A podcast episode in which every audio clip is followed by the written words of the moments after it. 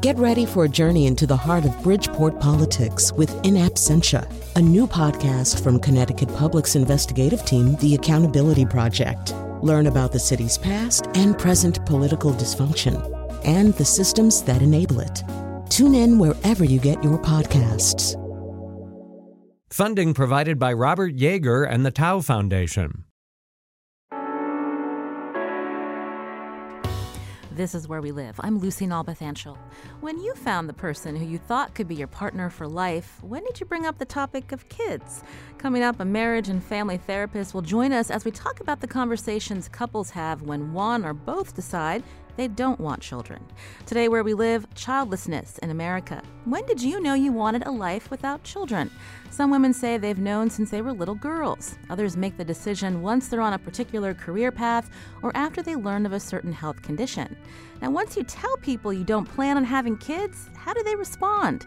With surprise, disapproval, skepticism? We'll speak with a woman about her experience when she decided to pursue sterilization. Before we hear Kristen Richter's story, we wanted to know how common childlessness is in America. In 2015, a Pew Research Center report on U.S. demographics found childlessness among women ages 40 to 44 was at its lowest point in a decade. To learn, to learn more now on the phone with us is Gretchen Livingston, senior researcher at the Pew Research Center. Gretchen, welcome to the show. Thanks for having me. Um, we should note that when I mentioned that data on childlessness, uh, when women were surveyed from ages 40 to 44, it doesn't really break down uh, the women who may have chosen not to have children as well as the women who may not have had a choice. They weren't able to have kids. That's absolutely right, and that's a, an important thing to keep in mind. Um, there has been some data that has tried to look at that, that has surveyed women in that age range who've never had children and those survey results suggest that about half of these women say, you know, they they made a conscious choice to not have children, and about half suggest that it wasn't necessarily a choice on their part to not have children, you know, and that could have meant they didn't find the right partner, they had health issues, just as you were saying at the beginning of the show. When we look at percentages, how many women are we talking about in America?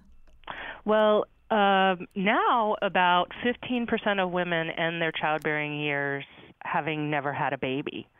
Um, and that number is up from the mid 1970s when the number was around 10%. And that's the earliest point that we have good data on this. So, you know, that's a, a notable increase in childlessness across that time period. But it's interesting to note childlessness over the last 10 years or so has actually been on the decline. So it topped out at around 20% in the early to mid 2000s. Now, what happened around the, the recession of 2008? Good question. So, we know that economic shocks like that recession definitely affect people's decisions about having children, at least in the near term. And that's some of what we see or what we hear when we hear stories of record low fertility um, you know, you see quite a few stories about that in the news. But it's important to keep in mind that the recession is going to, or any kind of economic shock, might affect data for certain years. And it's important to note that what I'm looking at is a little different measure. It's not looking at fertility at one point in time, it's actually looking basically it's lifetime fertility. So it's not asking, did you have a child in 2010? It's saying, did you ever have a child from the time you were 15 to 45? Mm-hmm. And why that uh, that uh, endpoint at 45? Well, um, there's a couple reasons. I mean, honestly, even though we hear more and more about older women having babies, and of course, with reproductive technology, that is possible for a lot of women. The fact is that I, I want to say it's something like 0.1% of births occur to women who are really in their mid 40s or older. It's a very, very small percent. So typically the cutoff is around 40 to 44 when we're looking at data. Although just recently, um, the Census Bureau has started collecting data for older women as it does become a little more common, but still overall, it's the numbers are very small. Uh, what can you tell us, Gretchen, about the women uh, who are uh, not having uh, children, or the ones who uh, may have uh, delayed motherhood but now are looking to, to have children? What can we what do we can we figure out from the data of who these women are in terms of their educational backgrounds and, and whatnot? Sure. Uh, you know, something that's interesting is um, I think we think of childless women as being predominantly highly educated, and that is true. But that trend is changing a little bit. Over the past 20 years, the biggest declines in childlessness have been among the most educated women, which I think is quite striking. So if we look back to even just the mid 90s, which was not that long ago, um, about 35% of women with a PhD or professional degree at the end of their childbearing years had never had a baby. That number's down to 20%. So to kind of put that in another framework, that means about 80% of women with an MD or a professional degree do have babies now, which that's that's a big change. Also, um, women of color are they more or less likely to have children in, in 2017? Interesting. Um, our data shows that generally non Hispanic white women are the most likely to be childless. Um, that continues to be the case. That's been fairly constant for a while.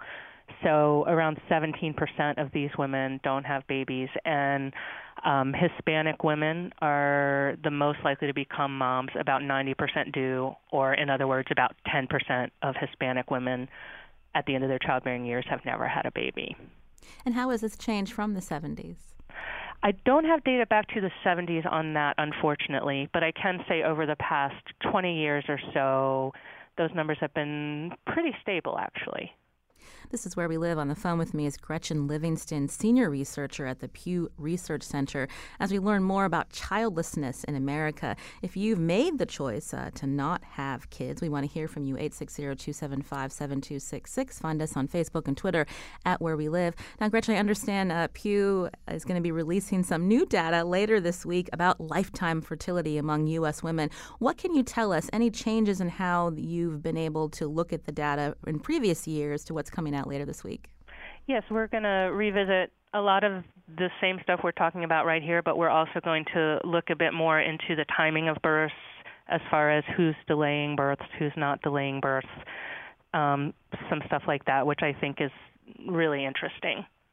Uh, we're, today we're talking about um, individuals who choose uh, to not have children, but there's also changes in perceptions of what makes a family and how many children uh, is the right number for people. That's right. That's right. Um, you know, on the one hand, one hand, it's important to keep in mind, um, and I think maybe some. It's easy to lose sight of the fact that not so long ago, childlessness was not necessarily acceptable, um, and some research suggests that may be part of the reason um, that the rates of childlessness have gone up is that become it's become more socially acceptable to be childless, whereas even you know 20, 30, 40 years ago it was much less so for a woman to um, not have birth and still be accepted. So I think that's important to keep in mind. Um, also, as far as children, you know, again, not that long ago in the mid 70s a lot of women were having four children still or had four children at some point in their lives. And now, of course, the norm is more likely two children. So. Well, we'll look forward to that, that new report coming out later this week. I want to again thank Gretchen Livingston, a senior researcher at the Pew Research Center. Thanks, Kristen, or thanks, for Gretchen, for your time. We're going to now bring into the conversation Kristen Richter. Uh, this is a, a, woman who has a self described voice for the child free choice. She's also a writer. Uh, Kristen, welcome to the show. Thank you for having me. Uh, so, what, at what point did you know that you didn't want children? This is something that I've always understood about myself to be true, even when I was a, a child, um, thinking about my future, um, what it might look like, even though I wasn't intentionally making these decisions. It the vision of it was always um, either by myself or without children. It was never a, an urge I had. I never had that maternal uh, draw to have children. And then as I got older, it was further reinforced by more logical, more tangible things like um, hereditary issues, health, um, ecological responsibility, economic responsibility. So it started out as just more of a something I, I knew to be true about myself and was just reinforced by uh, things I learned about the world and uh, the decisions that we hear from from people when they make that decision later in life, like uh, health decisions. So you mentioned, um, you know, health uh, decisions, but when you're looking at uh, the world at large, you're thinking about overpopulation and whether you want to add to that that problem. Yes, uh, there. At the last time I did research on it, there were over 400,000 children in the foster care system in America at any given time, um, and I've always thought that if I was going to care for a child, raise a child, have those resources and the ability to share that, the desire to share that, it was never in my desire to add to that population, but to assist a child that was already here. So when you um, you knew from an early age, like you said, uh, that you knew you didn't want children. What about um, how your family may or may not have influenced you, and, and what was their reaction? Um, very very neutral. Um, I think it was just something that was so so known. Uh, there was hardly a, a a significant coming out moment about this. This was just something that was always sort of understood about myself. And if I was, I remember being asked about it as a child, or more, I remember being um, commented too about, you know, when I get married, when I when I have kids, and just thinking that was such a strange comment to hear, you know, even as a you know six or seven year old, sort of where the assumption was that I was going to have children, but it was certainly assumed. And I just remember thinking that that was so strange. Um, and I remember telling people very young, like, oh, I, I won't be doing that. Um, the younger I was, of course, that was very dis- that was dismissed as, you know, something children say, and of course you will, you want to, everybody does, um, and I let it go. But I just knew in my head uh, that that that assumption was so strange, and it just didn't fit with anything that I that I valued or felt about myself. As I got older and was able to make more logical arguments and logical decisions about uh, about my reproduction, my relationships, how I defined family, how I wanted to form a family, um, and what that meant for me, and going forward with uh, making the permanent decision for sterilization. Uh, nobody in my close circle was surprised or had negative reactions. Uh, really, the only negative reactions were from people not involved at all, from strangers, mm-hmm. which I always thought was very, very funny. Um, anyone in my life was really not shocked at all. That's interesting that you said it's strangers that have uh, more of an adverse reaction to your decision uh, to not uh, have children. I wanted to ask you, you mentioned that you um, underwent sterilization. When did you make that decision? And you know, some listening may think that's a very permanent. Uh, mm-hmm. there's nothing that you can do to reverse that. So uh, why go that route? Uh, there were there were many contributions that made, came to that decision. Some of them were simply just uh, the logistics of the time and place I was in my life, but it was always something sort of in the back of my head that I knew I would eventually do.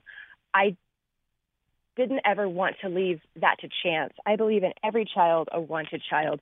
If there was ever to, if I was, you know, to ever become pregnant, have a child, there are the standards I would set for myself to raise that child are, are so high. Um, I believe in strong families, strong households, uh, the best opportunities for children. If I and if I wasn't able to to provide that, I wouldn't feel um, that I was that I was ready to do so. Um, so I didn't want to leave anything to chance.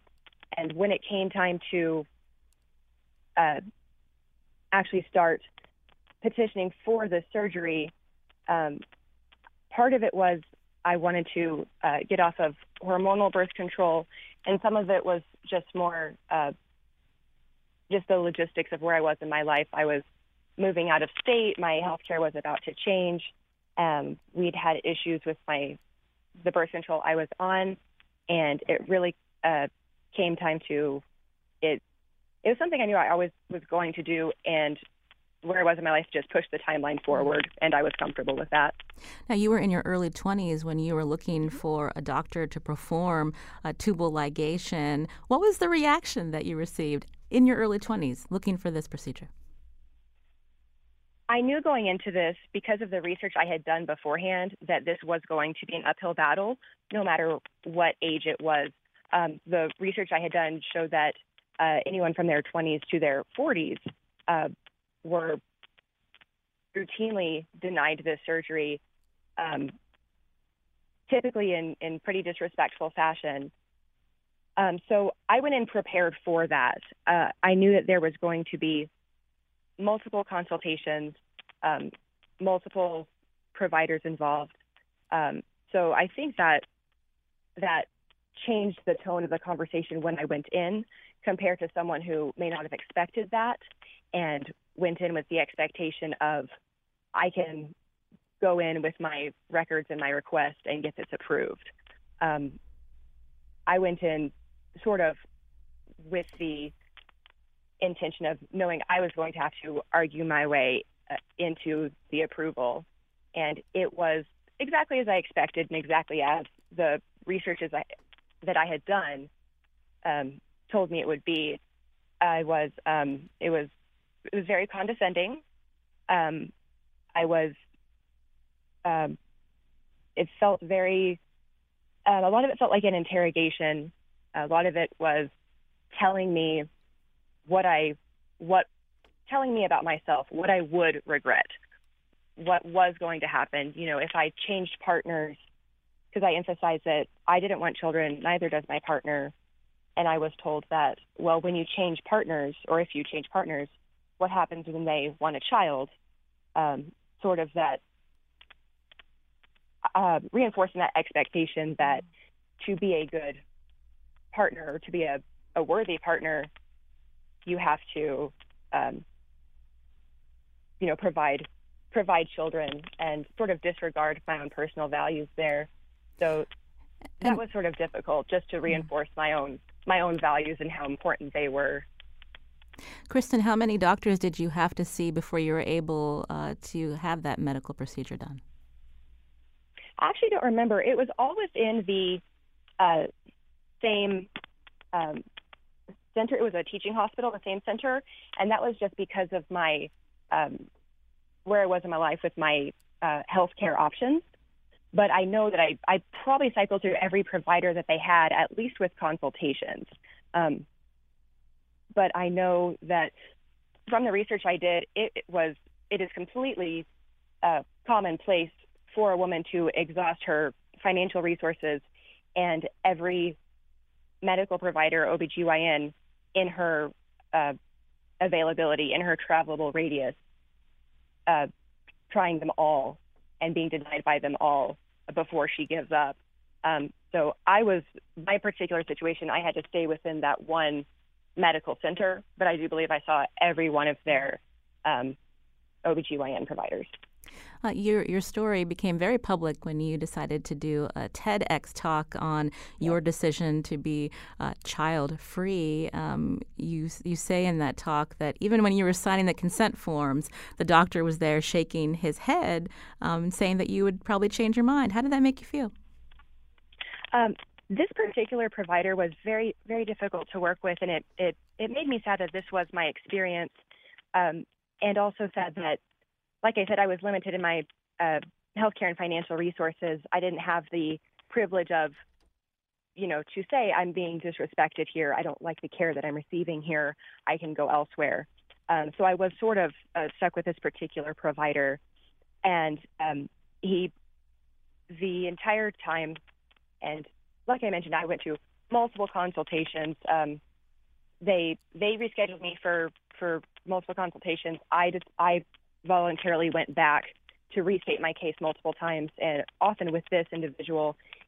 And yeah, that's just an, one example of of sort of how he was treating the situation.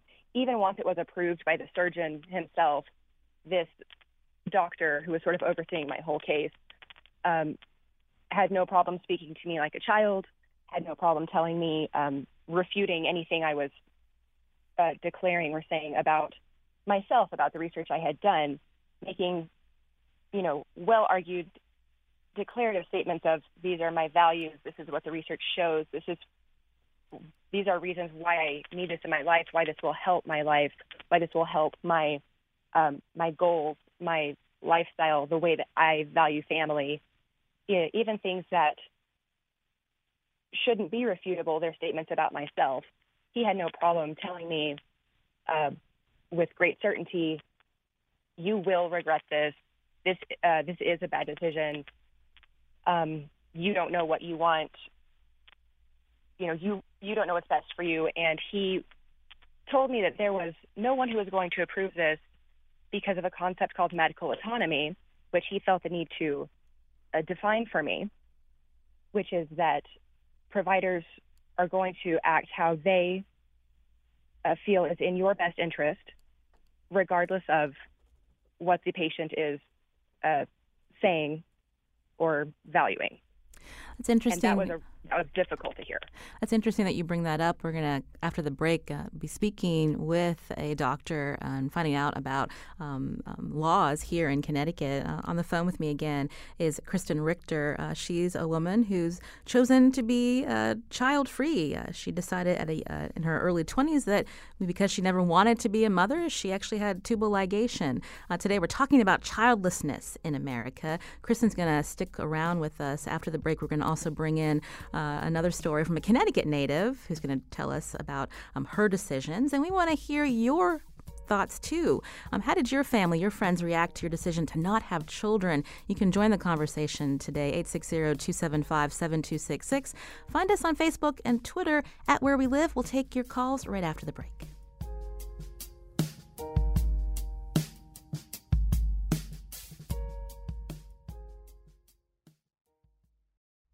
This is Where We Live. I'm Lucy Nalpathanchel. Today we're talking about women who choose to not have children. Later this week, Pew Research Center will release a new report on motherhood in America, including changes in family size and details on the number of women who've delayed motherhood.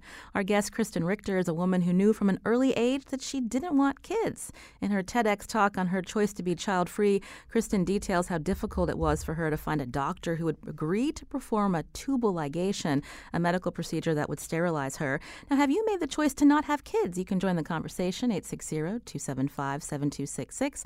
Find us on Facebook and Twitter at Where We Live. Joining me now in studio is Dr. Christopher Morosky, Associate Professor of Obstetrics and Gynecology at UConn Health. Welcome to the show. Good morning, Lucy. Thanks for having me. We were hearing a little bit of, of Kristen's story. Uh, in her 20s, she was looking uh, for a doctor, I believe, when she lived in Texas to perform tubal ligations. Uh, when a woman is looking for this procedure, how old does she have to be in Connecticut? Right. First, let me just say that it was a little difficult for me to listen to Kristen's story. Um, that is uh, really compelling, and I think it's something that we should definitely be talking about um, as, a, as a whole country. Um, in Connecticut, um, we have a certain law for women on our um, state health insurance, Medicaid, and it's called Husky A here. Um, and they're required to be 21 years of age to be able to have a sterilization procedure. Um, that's not necessarily true for women with private insurance. Now, um, you've been a doctor for some time, also associate professor at UConn Health. Is this something that women approach you uh, to do. Oh, sure. Yeah. I've had this conversation with uh, many women and their families uh, discussing tubal ligation um, across all different age groups um, and for women who've either had children or not had children before. Uh, young young patients? Sure. Yep. I've uh, spoken to women at, at 20, 20 years of age, going on 21 years of age, who've made the decision to have tubal ligation. Um, and we begin to have a conversation um, about their decision. Um, and I think that what you heard from Kristen was um, what I like to say is uh, hopefully a uh, old-fashioned historical approach of paternalistic um, care, where the physician basically tells you um, what's right for you, um, rather than a more contemporary approach where we engage the patient um, in her decision-making process. So this is non-directive counseling. So what do you talk about if someone comes to you and says, "I'm looking to have this procedure done"? Sure. Yeah. So non-directive counseling is a really interesting concept where we, as physicians, believe that uh, patients are experts in their own lives. They're experts in their own health care. Um, and for women, um, they're experts in their own reproductive health care decision making. Um, so what we are obligated to as physicians is to, again, engage them in this conversation and provide them information and then sort of walk with them along as they make that decision. Um, this often comes down to uh, simple risks and benefits of different things, but the overall conversation really focuses on one, the permanence of tubal ligation, that this is a permanent decision that they'll be making. Two, we let them know that there's some risk for the procedure, like we would talk about with any procedures, although we do know that these procedures are relatively safe compared to all the surgeries that we do. Um, and then we also want to let them know that there are non permanent uh, contraceptive options that are um, very reliable, as reliable as uh, tubal ligation, um, and are reversible. Such as IUDs? Such as IUDs or um, implants, yeah, absolutely. Those um, carry pretty much the same uh, effectiveness as tubal ligation, um, yet are reversible. Now, they do carry side effects because both of them, uh, well, two, two of the types have hormones, um, one does not. Um, some of them have uh, side effects, systemic side effects, some of them have menstrual side effects. Um, and for these, rem- for these reasons, as well as possibly carrying a foreign body around in your, inside your body, um, these are reasons that women may choose not to select these forms of contraception and then maybe want again to continue the conversation about permanent sterilization. Now, if uh, the patient in front of you um, has a male partner, do you ever bring up the alternative of vasectomy? Absolutely. I'm a big fan of vasectomy. Um, we know very well that vasectomy is probably even better, more efficacious than uh, female tubal sterilization. Not by much, but like maybe a 0.1% or so, but it's at least as good, if not better. It's also a lot cheaper, and it's probably safer when we compare the two procedures sort of head to head. Uh, Kristen Richter, you're on the phone with us. Uh, what's your reaction to what Dr. Morosky is saying? And when you were getting counseled, uh, was vasectomy brought up um, if you had a male partner and that being an option for you? Uh, well, first off, I, I love what I'm hearing about the sort of new approach of the non-directive counseling. It's certainly not what I experienced, and in my research, not what is the norm, and which seemed to be a systemic problem. But I, I love to hear that that's the direction that hopefully the um, that healthcare is going. Um, because I agree, I'm uh, trained in mental health therapy, and I agree that the in, only the individual can be the expert in themselves. So when it came to vasectomy, I don't remember if it was brought up by my provider, but I do remember that at the time it was something that both my partner and I had intended to do. We both wanted uh, sterilization, um, and it was more about our individual health. So it was something that we intended for uh, him to get eventually. It just wasn't the right time. Um, but I don't remember if it was brought up by my doctor or not, but I certainly wanted my own body taken care of, my own health care taken care of, independent of any other partner. Now, um, you mentioned, Dr. Morosky, that this is covered by insurance, but what is the cost if it if you didn't have insurance? Oh well, um, yeah. Just to clarify, it's covered by most insurances. That also will be sort of state by state um, in terms of whether or not a, a female uh, sterilization procedure is covered. Um, but when you look at the overall cost of things, so um, for women, we're talking about a surgical procedure where they do usually need to be asleep under anesthesia or have some amount of anesthesia um, administered that requires monitoring, that requires time in the operating room. And then there's also all the surgical equipment that comes with uh, the procedure. Um, so when you put it all together, I don't know the exact numbers, but I'm going to give you a range. is probably somewhere between three and ten thousand dollars if you ever had to pay for this um, out of pocket, which is um, a very costly procedure. You can join the conversation today um, if you've chosen to not have children. We're curious about a reaction from your family, friends, and how you respond. Again, our number 860-275-7266. Uh, Paula is calling from Woodbury. Paula, go ahead. Uh, what's your comment or question? Hi there. Uh, my comment is uh, Kristen's story just resonates with me so much because it's such a parallel to to my own life. I chose to get a surgical sterilization in my early 20s, and I didn't get any kind of pushback from my provider because he'd been treating me for so long, and actually he had delivered me. So you know, from from birth till when I needed, you know, an OBGYN. So he understood and we had had conversations and I didn't get pushback from the provider. I also didn't get pushback from my family, like my parents and people in my very close inner circle, because they knew me and they knew what my core values were and that this was something that was just never you know coded into my DNA to be a parent, to be a mom. I just it was something I never ever wanted. The pushback came from people who thought they knew me and and would make remarks like you're going to regret it. Who's going to take care of you when you're older? You know, arguments that I always had an answer for you know, aside from saying it's not really your business, but mm-hmm. there's no guarantee in life that even if you do have a child, that you're you're ensuring someone's going to take care of you when you're older. So, you know, I could kick a hole in that argument all day long, but it's such a personal decision to to make that decision. And when other people start to chime in with you know their reasons that they want to you know fill in your dance card with it just doesn't make any sense. But it, i'm so happy to hear that you know medical providers are are taking the time to to listen to the patient. And and whether it's a unilateral decision like kristen said this is what she wanted for herself or whether it's a bilateral decision where both partners go in and say, you know, these are your two options. I mean, it's just it's very important that the patient be involved in this decision making process and not be told by by a physician, this is so wrong. This is the worst thing you could do, and you know, all that kind of jargon that goes with that. Mm. Well, Paula, thank you uh, again for your call. I wanted to get another perspective. Uh, this is a Connecticut native, Ebony Murphy Root. Uh, she's also opted out of motherhood. She joins us by phone. Ebony, welcome to the show. Hello, good morning. So tell us about uh, your decisions behind not wanting children and what's been the reaction from people you know. Um, my dad had two child free sisters when I was growing up, and a third who did have children. And I remember uh, realizing uh, sometime around kindergarten that that was an option that you did not have to be a parent when you grew up. And I remember something clicked, like, oh, that might be something uh, for me. And and uh, I've stayed there uh, pretty steadily. You know, I'm 35, so most of my same age peers have kids. You know, even the people who held out for grad school or for the perfect job, now they're joining the, the parenting tribe. So uh, that's where I am now. Now, you're married. Uh, tell us about some of the conversations, uh, if you don't mind, that you had uh, with your, your partner about um, your decision and, and what he thought and what his decision was as well. I think really early on, you know, when we first started dating, we talked about kids, and he was like, "I don't really want kids," and I was like, "I don't either."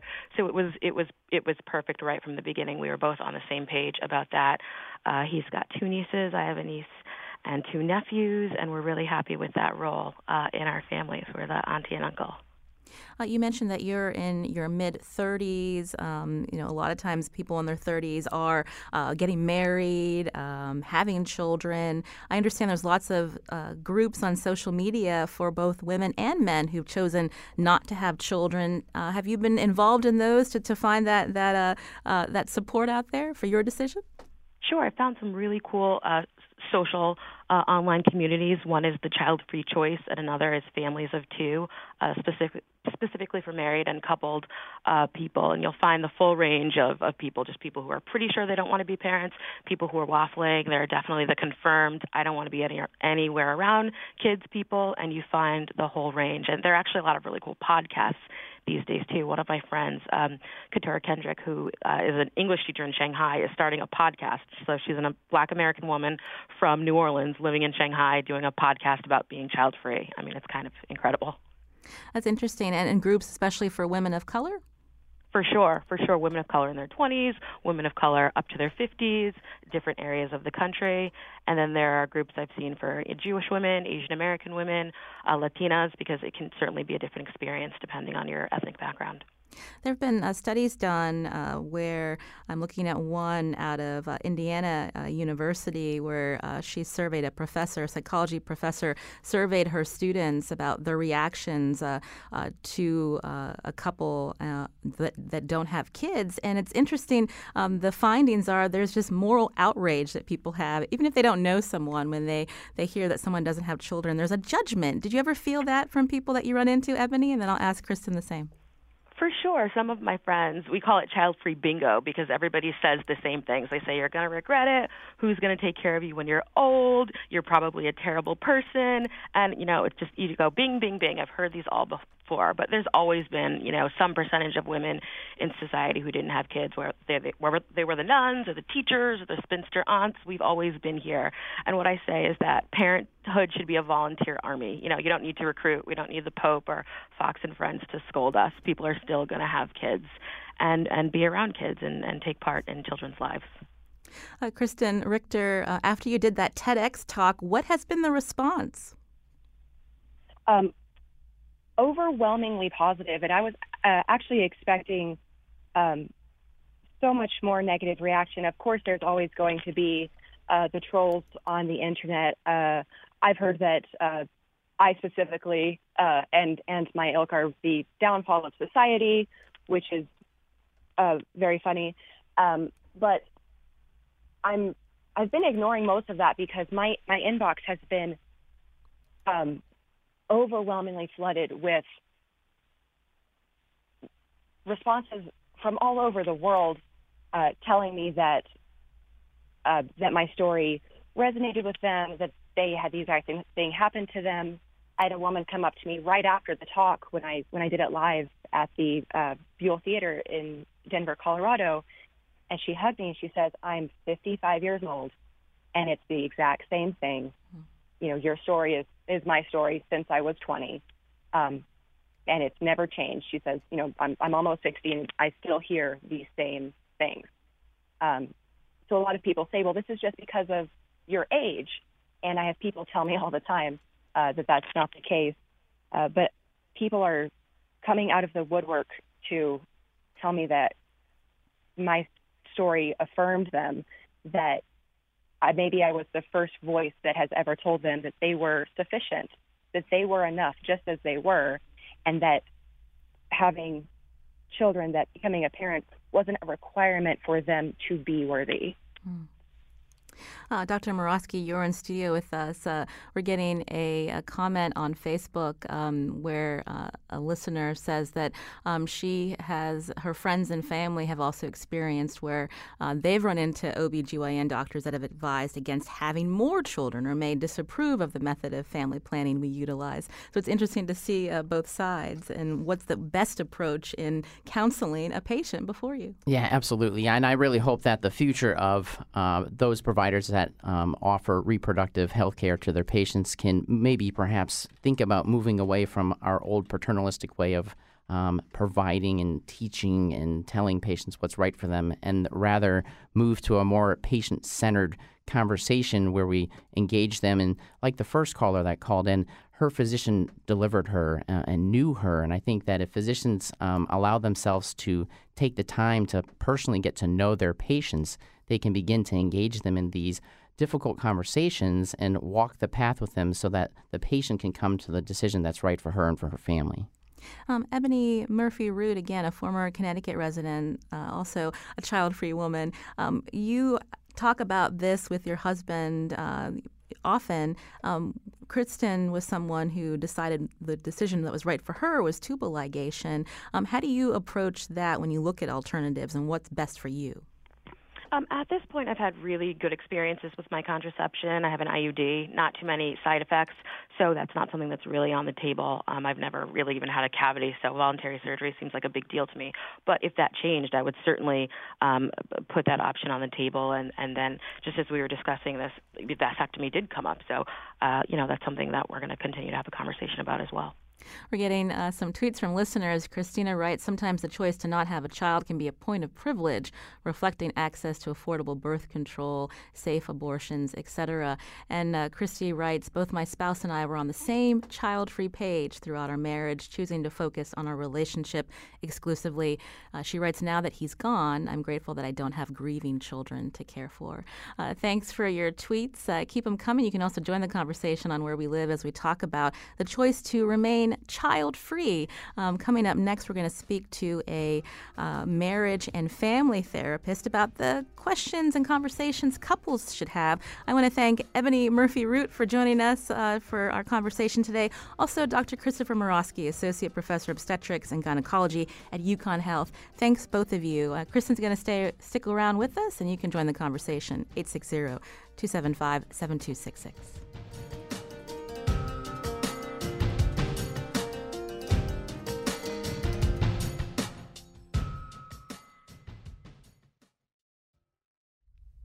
This is Where We Live. I'm Lucy Nalpathanchel. Coming up Thursday, following reports of multiple staff abusing a patient at Connecticut's maximum security psychiatric unit. Now, news of an order splitting Whiting Forensic from Connecticut Valley Hospital in Middletown. On the next Where We Live, what does this change mean for the safety of patients? We'll get an update, and we want to hear from you too. That's Thursday. Now, today we've been talking about women who don't want to have children. Now, if you're dating someone, when is the right time to talk about it? Our guest, Kristen Richter, gave a TEDx talk on her choice to remain child free. In it, she says it's first date conversation. What do you think? How did you bring up the kids conversation to the person you wanted to commit to? 860-275-7266. Joining the conversation now on the phone, Julie Liefeld, Associate Professor of Marriage and Family Therapy at Southern Connecticut State University, also Director of the university's Family Therapy Clinic. Julie, welcome to the show. Thank you. So when is the right time to bring up the, the question about kids when you're dating? Well, probably not in the first date, although we really advocate being as honest as possible to create a good relationship. If we're talking about a serious monogamous relationship, hopefully you've already had that conversation. I think most of my colleagues and myself would say the earlier the better because you're building trust, right? To avoid feeling betrayed later on as relationships go forward. Honesty is sort of the best policy.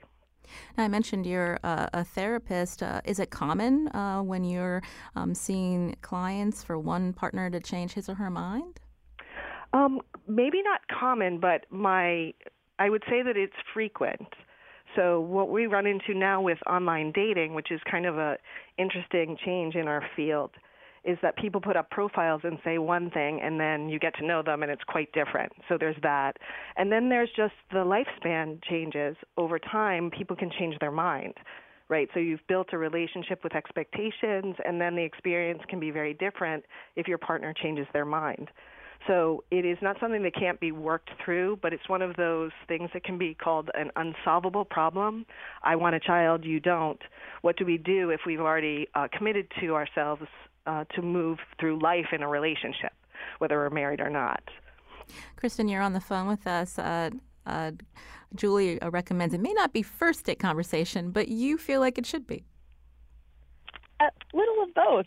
Um, at least in my case, this was just something that was uh, so core to my identity, something that was uh, so solid in what I knew about myself. Most people in my life knew about it already, so anybody I was going to be uh, entering into a relationship with probably already knew this to be true.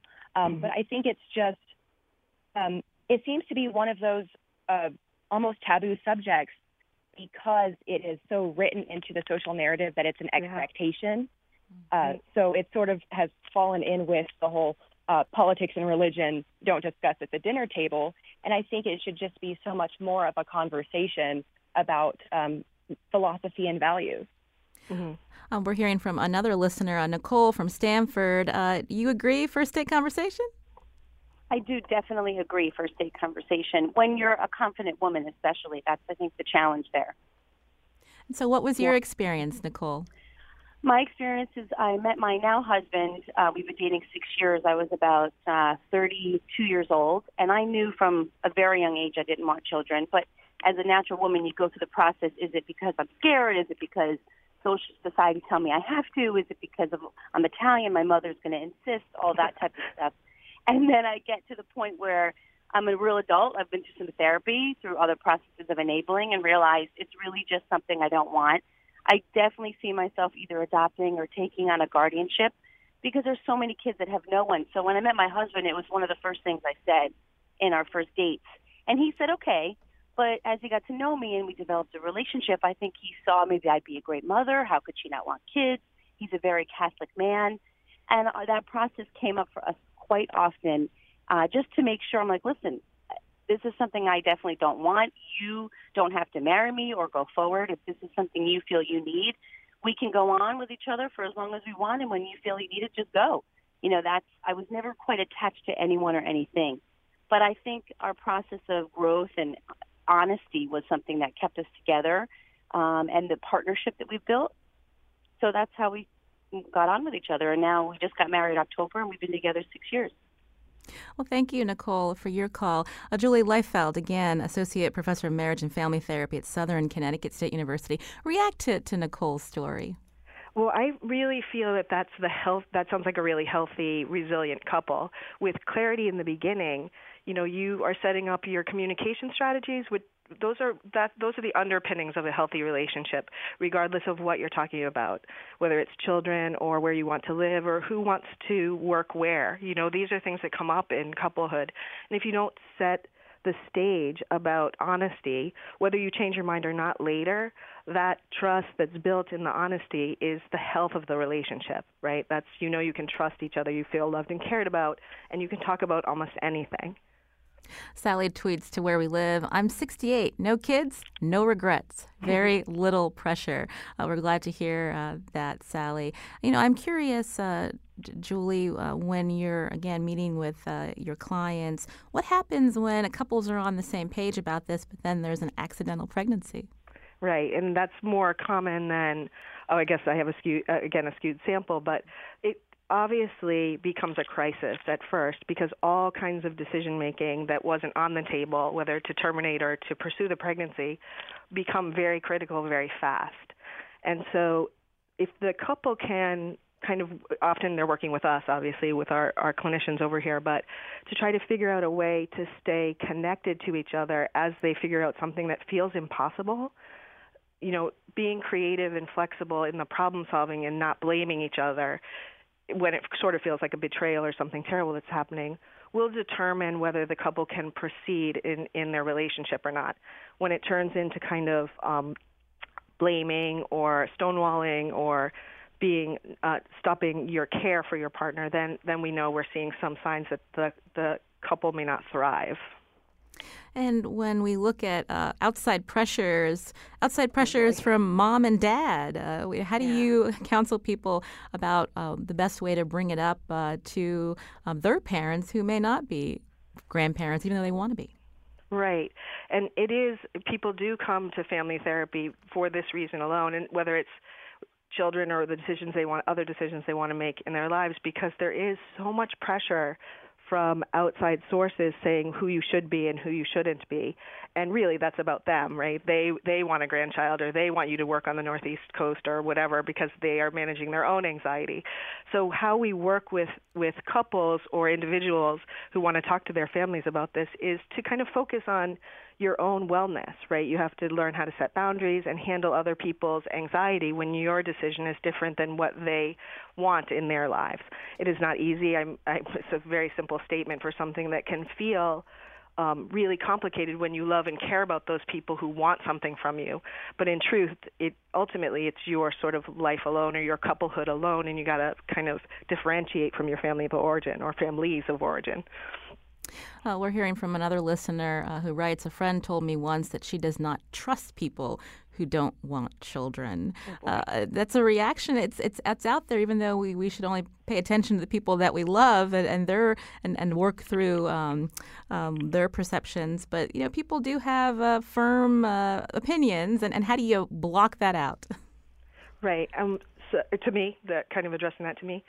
Um, well, when we think about the idea, I like to um, talk to those pressuring people to say things like, in, it does not make sense to pressure somebody who does not want to have a child to be a caregiver, to have children. That doesn't make sense. You know, if you walk out their logic, stay in the discussion with them, because it can get highly reactive, right, when people have these kind of views. But if you were saying that to me, for example, I would get really curious about why you thought it would be a good idea for me who wanted to remain childless to become a parent. You know, you wouldn't tell me to become a um, neuroscientist, for example, if I really was not interested in that. But when we come to something as complicated as ch- child rearing, we make assumptions and make simplistic decisions about that when it's a, a kind of a lifetime decision and so complex and would have direct influence on the child as well, right? If I don't want you as my offspring, that has serious consequences growing up in that environment, right? So that, that those are my thoughts on that.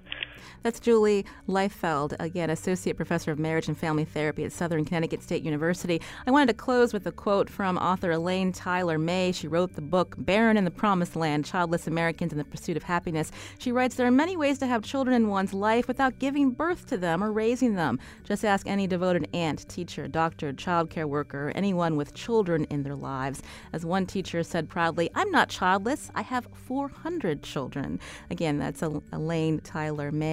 Also, want to thank Kristen Richter for joining us and telling us your story. Uh, today's show produced by Lydia Brown. Special thanks to Carmen Baskauf. I'm Lucy Nalpathanchel. As always, thanks for listening.